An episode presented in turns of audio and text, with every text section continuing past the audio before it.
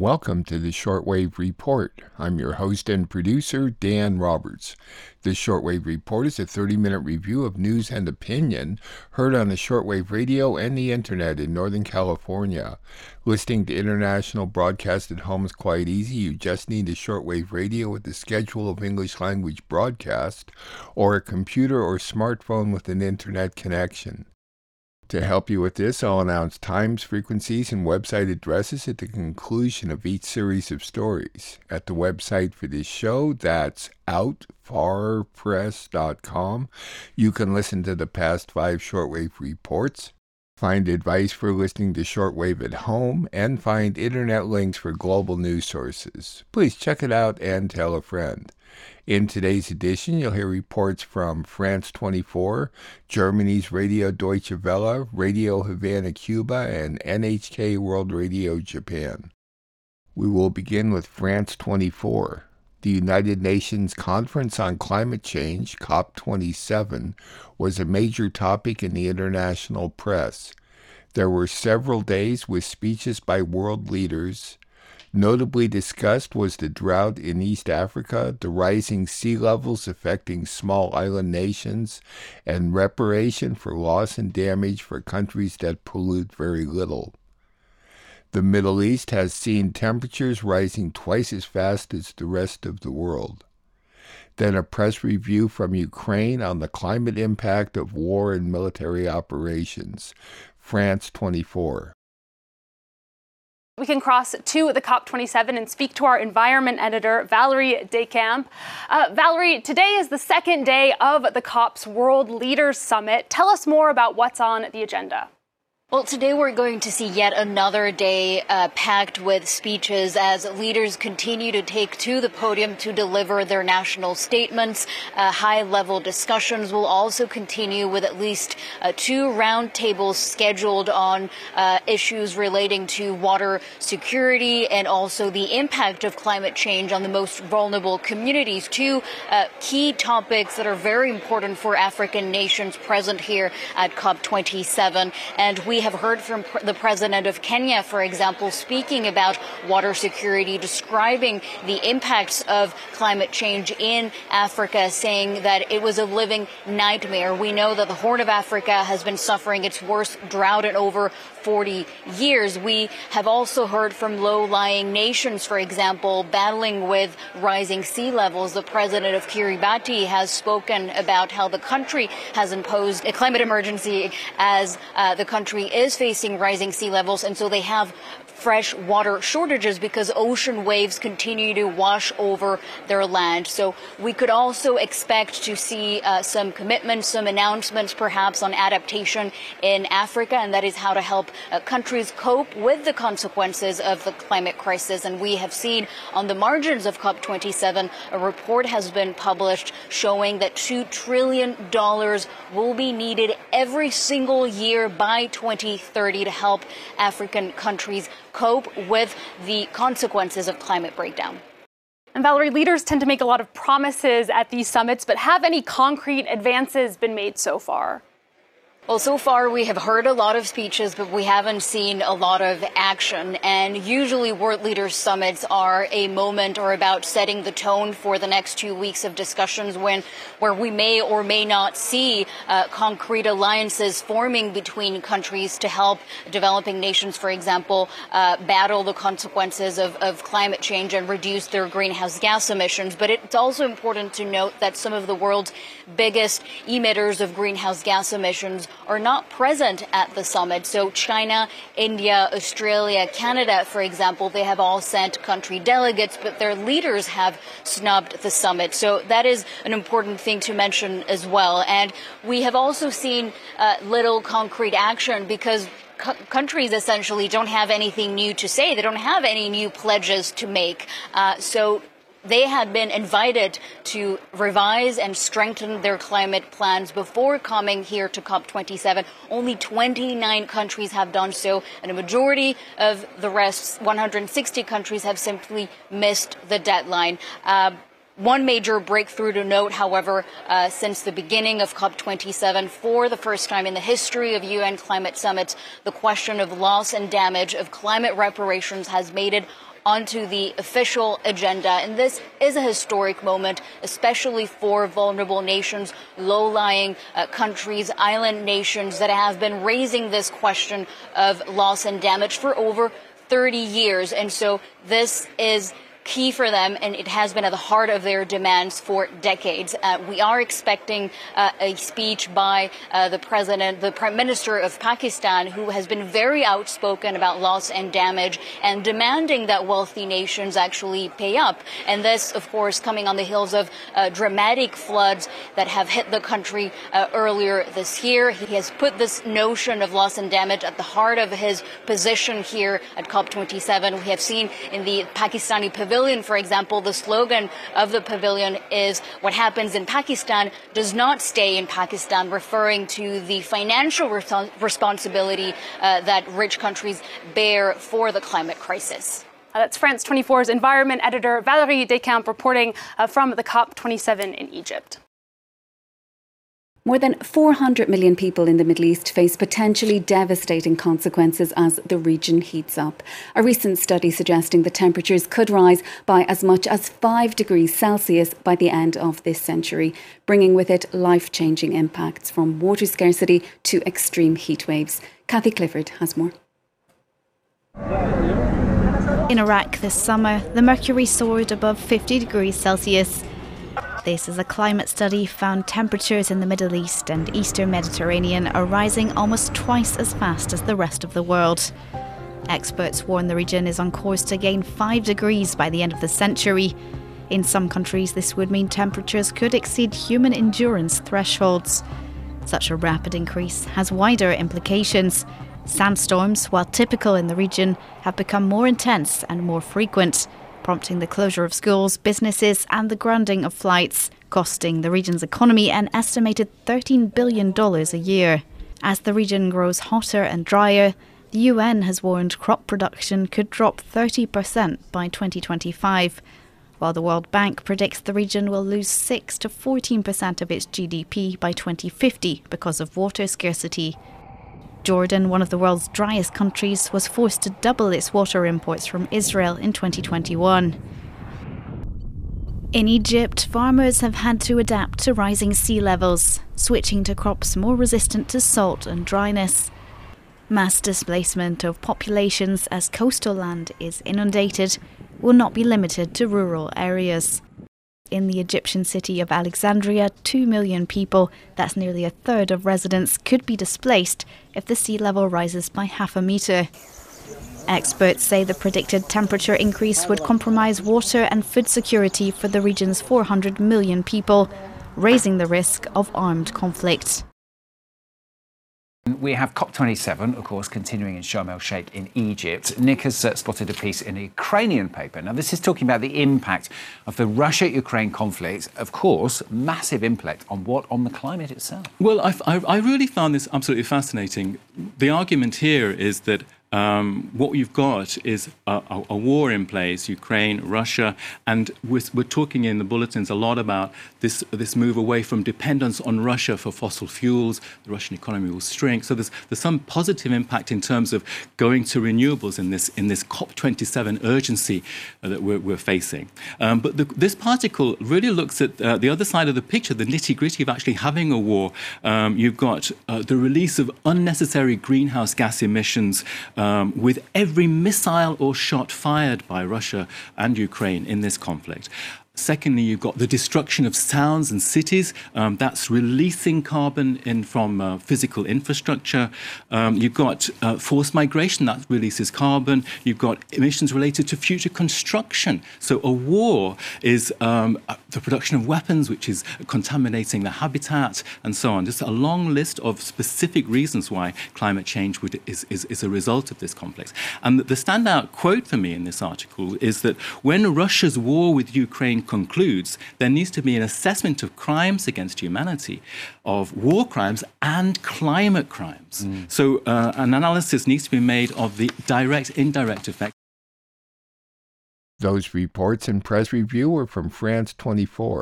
France twenty-four may be easily found at their website, france twenty-four dot com, as well as a YouTube channel called France twenty-four English. Next, Germany's Radio Deutsche Welle.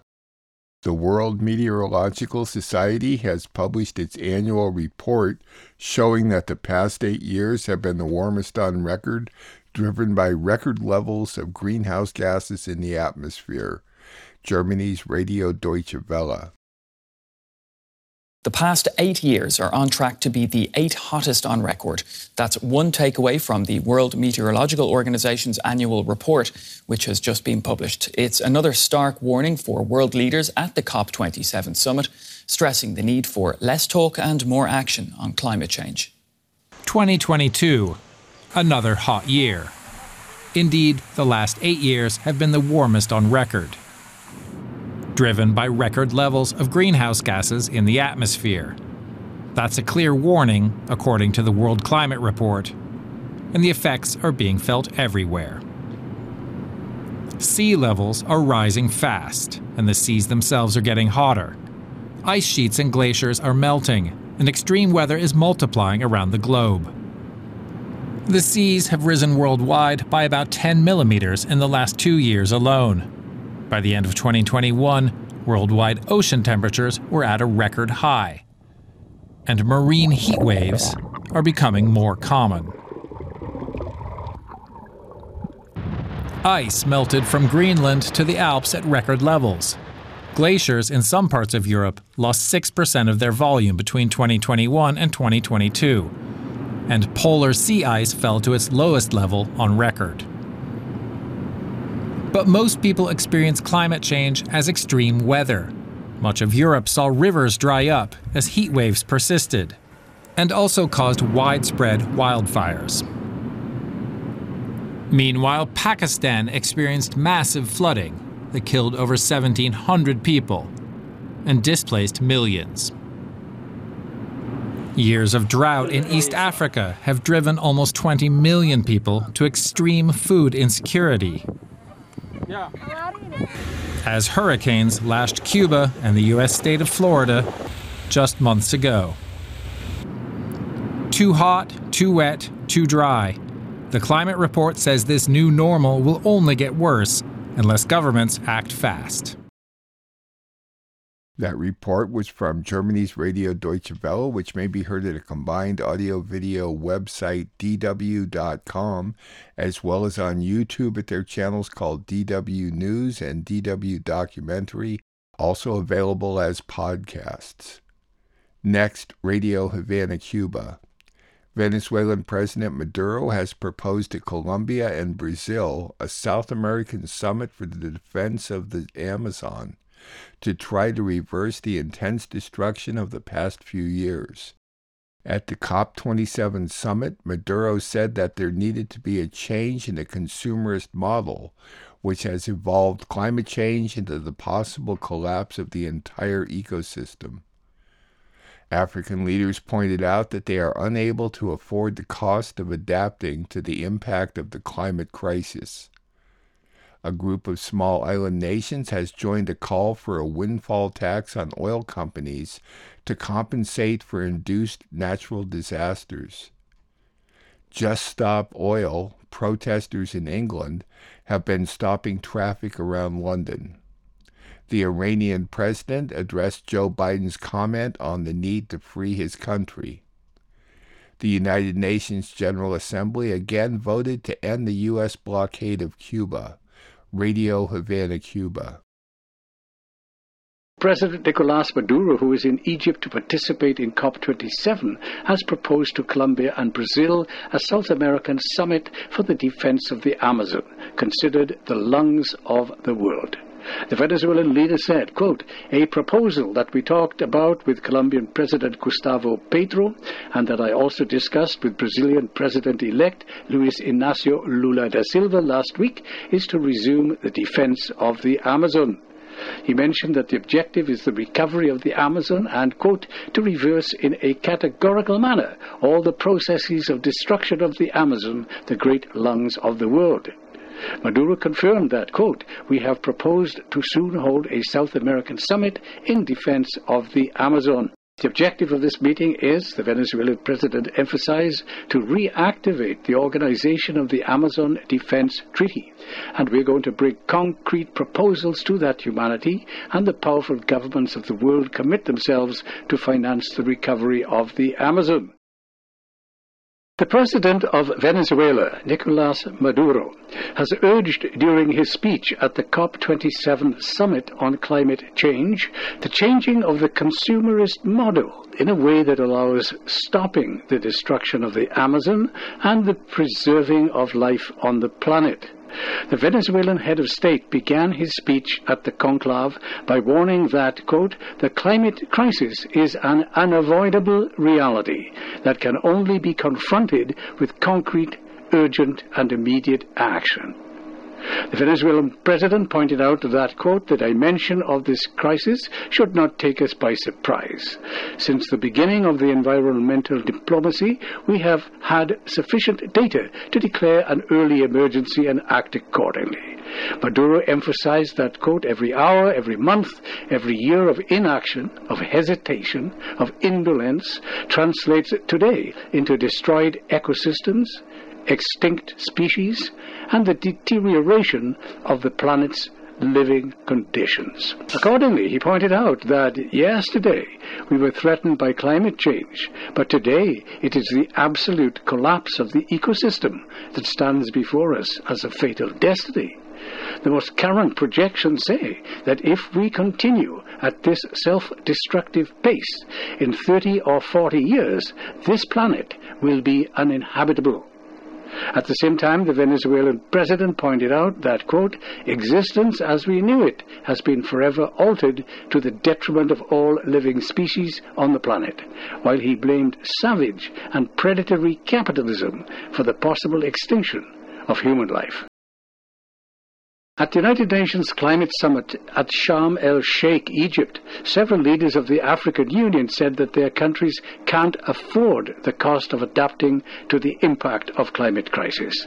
In their remarks at C O P twenty-seven, they urged richer nations to fulfill their promise of paying climate reparations for disproportionately fueling the catastrophe. This comes as a new report finds the United States is falling short of contributing its fair share to the U N-backed climate financial goal. The analysis by the U K-based climate news source, Carbon Brief, found that the U S should be paying nearly forty billion dollars annually towards the United Nations' one hundred billion dollars climate finance target. Instead, the United States has paid less than eight billion dollars. A group of small island nations has joined calls for a windfall tax on oil companies to compensate developing countries for damage caused by climate change-induced natural disasters. Developing nations have pressed their case at the United Nations C O P twenty-seven Climate Summit in Egypt for the creation of a loss and damage fund, arguing that rich nations are to blame for the biggest share of greenhouse gas emissions. The host of the C O P twenty-seven climate talks launched a thirty-point plan to help the world's poorest communities withstand the impact of global warming. The plan seeks to disperse up to three hundred billion dollars a year from private and public investment. Quote, the C O P twenty-seven presidency has long articulated our commitment to bringing together state and non-state actors to make progress on adaptation and resilience for the four billion people that live in the most climate-vulnerable regions by twenty thirty. The, the summit's president and Egypt's Minister of Foreign Affairs, Sameh Shoukry, said in a statement. Gaston Browne, the Prime Minister of Antigua and Barbuda, told fellow leaders at the summit in the seaside resort of Sharm el-Sheikh, quote, it's about time that these companies are made to pay a global C O P carbon tax on these profits as a source of funding for loss and damage. Quite while they're profiting, the planet is burning, said Brown, who spoke on behalf of the thirty-nine nation alliance of small island states, many of whose very existence is threatened by rising sea levels and increasingly intense tropical storms. Brown acknowledged that putting loss and damage on the agenda was just one step in the process, which gives a two-year space to negotiate. We look forward to the establishment and officialization of the fund by twenty twenty-four. Just Stop Oil protesters have blocked part of the United Kingdom's busiest motorway for a second successive day, bringing rush hour to a standstill as they called for the government to act to tackle climate change. The campaign group said on Tuesday morning that fifteen activists had climbed onto overhead gantries along the multiple parts of the M twenty-five, a main orbital road that encircles London. Activists taking part in Tuesday's protests, which came as world leaders were taking part in the COP twenty-seven climate conference in Egypt, said they were determined to force the U K government to adopt more drastic measures in response to the climate crisis. The protest came after police arrested dozens of Just Stop Oil activists on Monday for staging similar demonstrations along the M twenty-five. Officers accused the group of criminality, saying they had intended to cause massive disruption and pledged to bring those involved to justice as quickly as possible. Iranian President Ebrahim Raisi has addressed U S President Joe Biden, telling him Iran was freed more than four decades ago and is no longer under the control of U S hegemony. Quote, "I was informed a few hours ago that the President of the United States uttered some words due to his distraction. He said that we, the U S, are aiming to free Iran." President Raisi said, "Iran was freed forty-three years ago and is determined not to be occupied by you, and we will never be your milk cow," President Raisi said in response to Biden's comment. A recent vote in the U N General Assembly of a resolution demanding the end of the U S blockade against the island. It was supported by one hundred eighty-five countries, and only the United States and Israel opposed it. On the thirtieth occasion that the United Nations voted overwhelmingly to condemn the blockade. Those reports were from Radio Havana Cuba. Cuba's website is working well at radio h c dot c u, though the podcasts have not been updated. On shortwave, Cuba may be heard from noon to one p.m. at fifteen one forty, and from five p.m. to eleven at either six thousand sixty sixty or sixty-one sixty-five. At their website, you can stream the English version at noon on Monday through Friday Pacific Standard Time. If you have questions or comments about the Shortwave Report or could assist me by supporting this listener-funded program, I may be reached through the website and PayPal or by writing to Dan Roberts at P O. Box eleven sixty-two, Willits, California, nine five four nine zero.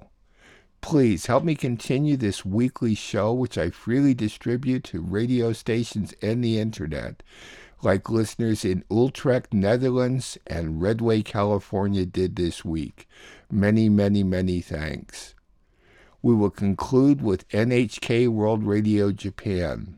New COVID cases are rising sharply in Japan. North Korea slammed South Korea for this week's joint military operations with the U S, saying that it is preparation for invasion. Several Japanese corporations have begun trials at thermal power plants using ammonia, which does not emit carbon dioxide. N H K Japan. New coronavirus cases across Japan are on an uptrend, but the government says no new measures are planned for now.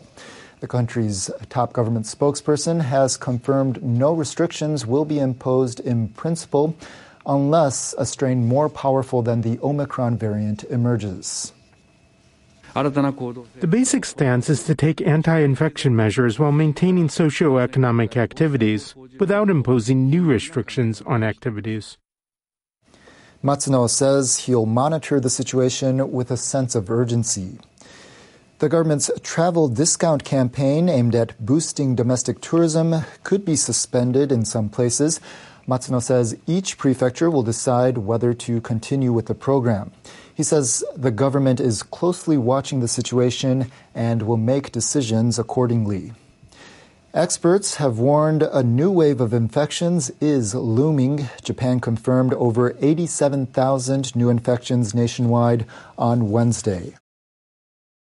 Turning now to North Korea, where Pyongyang has slammed South Korea's annual military maneuvers, saying Seoul will pay a high price for the drills.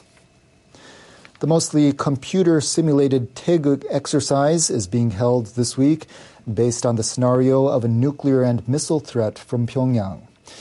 North Korea denounced the drills in two commentaries posted Tuesday on the website of the Committee for the Peaceful Reunification of the Fatherland.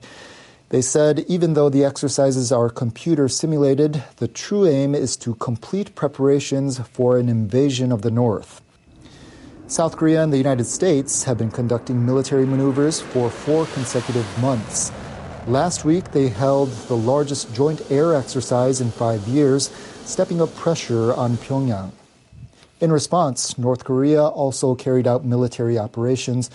Pyongyang said on Monday it had fired more than eighty ballistic missiles and other projectiles. South Korean forces are on alert for further provocations. Japan's defense ministry is slamming North Korea after it fired a ballistic missile on Wednesday afternoon. It's the latest in a series of launches over the past few weeks. Officials say the launch happened at three thirty-one p.m. Japan time. The missile flew about two hundred fifty kilometers and reached a maximum altitude of fifty kilometers. It fell into waters outside Japan's exclusive economic zone. Japan's top government spokesperson strongly condemned the launch. Japanese machinery maker I H I and electricity producer JERA have started trials at a thermal power plant in central Japan that mixes ammonia with coal. Ammonia does not emit carbon dioxide. Researchers hope the mixture can be readily adopted at existing plants. I H I is also testing power generation that uses only ammonia at a plant in Yokohama City near Tokyo. The company managed to cut greenhouse gas emissions by almost one hundred percent with simple modifications. The company hopes to put the technology into commercial use starting in fiscal twenty twenty-eight. It's necessary for companies with shared ideas to work together. We have to expand these kinds of cooperative efforts not only with Japanese firms, but also with foreign companies. Enel's Holdings has also been developing artificial crude oil or synthetic fuel in Japan. It's made by synthesizing carbon dioxide and hydrogen. The Japanese government aims to put it into commercial use in the twenty forties. four hundred outlets of Seven and I Holdings rely only on renewable energy. That number is up tenfold from just over a year ago. Those reports were from N H K World Radio Japan. They are now heard from eight thirty to nine p.m. at ninety-eight sixty-five or on the web at w w w dot n h k dot o r dot j p. They are also podcasts available at most sites. All the times I announce are for Pacific Standard Time, so please adjust them to your time zone. One of my goals in producing this show is to encourage people to listen to international broadcasts, get a global perspective. You will have to look harder these days because of U S and E U prohibitions on media. Every Thursday evening, I post a new shortwave report at the website for this show. That's out. out far press dot com. At my website, you can also listen to past shows. Please consider making a safe donation online through PayPal. There's a link at my website along with the podcast link, and get advice for listening at home. The Shortwave Report, which is now in its twenty-sixth year of production, remains free to rebroadcast upon notification. The Shortwave Report is produced and distributed off the electrical grid in Northern California, using solar panels. I'm your host and producer, Dan Roberts. Thanks for listening.